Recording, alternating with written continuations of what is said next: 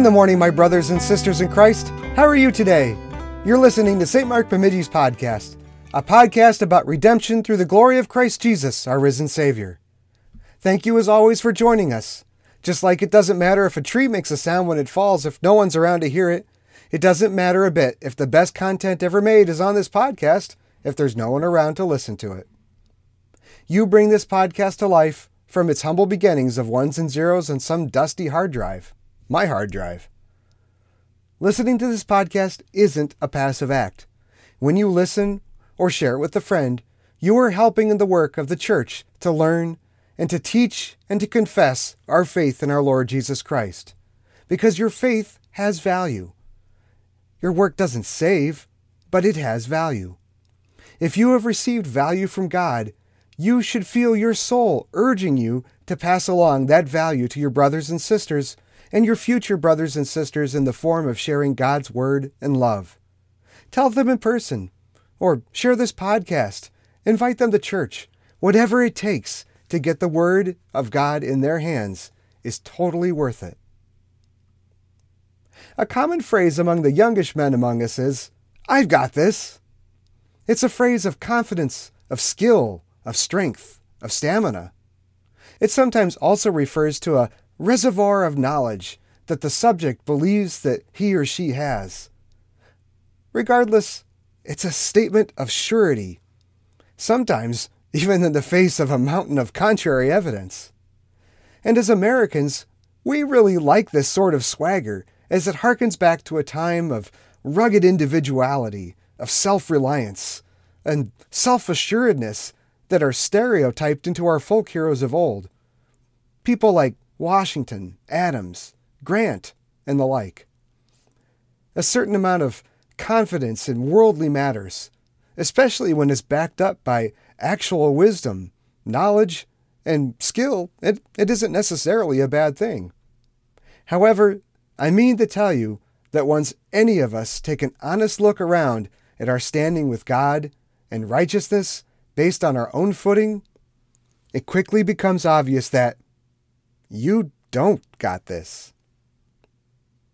The Holy Scriptures passed down to us, unchanged by our ancestors by the grace of God, can in one way be seen as a study in faithfulness, of enormous success, and unwavering righteousness in the face of evil's preponderance in creation. Unfortunately for us, those are the descriptors of God's role in the Bible, not ours. No, the role of man in the Bible is almost wholly an ally of sin. And I don't want to belabor this point too heavily because many others before me have pointed it out so well. So let's just take it as a given that we are sinful by nature and have sinned against God in our thoughts, words, and actions. To paraphrase part of the corporate confession in the Divine Service Setting 1. By yourself, the only thing you've got is eternal death. With this in mind, how can we possibly hope to fulfill the command in Matthew chapter 20? Therefore, go and make disciples of all nations, baptizing them in the name of the Father, and of the Son, and of the Holy Spirit, and teaching them to obey everything I have commanded you. Let alone all the other commands that God has recorded for us in His Word. It's no wonder that Martin Luther used to beat himself and wear out his father confessor in the confession booth. The short answer is you can't. A better answer is, though, God's got this.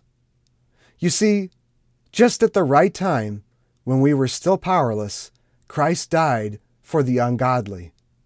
Very rarely will anyone die for a righteous person, though for a good person, someone might possibly dare to die. But God demonstrates his own love for us in this. While we were still sinners, Christ died for us.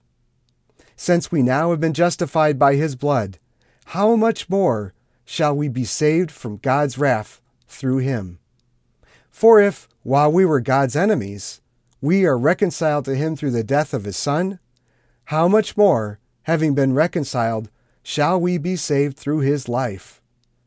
Not only is this so, but we also boast in God through our Lord Jesus Christ, through whom we have now received reconciliation.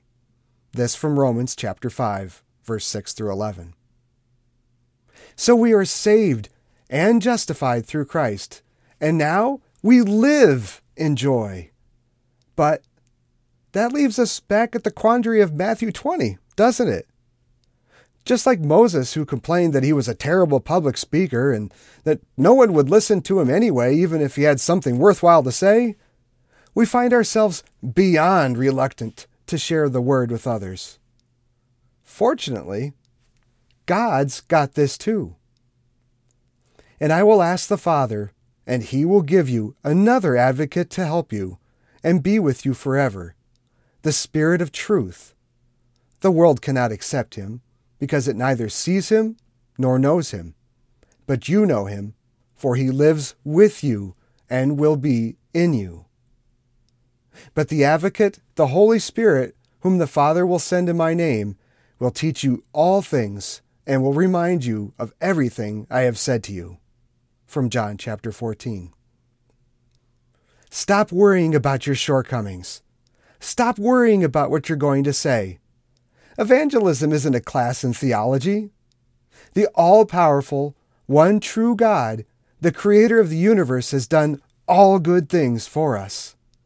Come along for the ride of a lifetime and be that willing tool of the Holy Spirit, proclaiming the good news to all.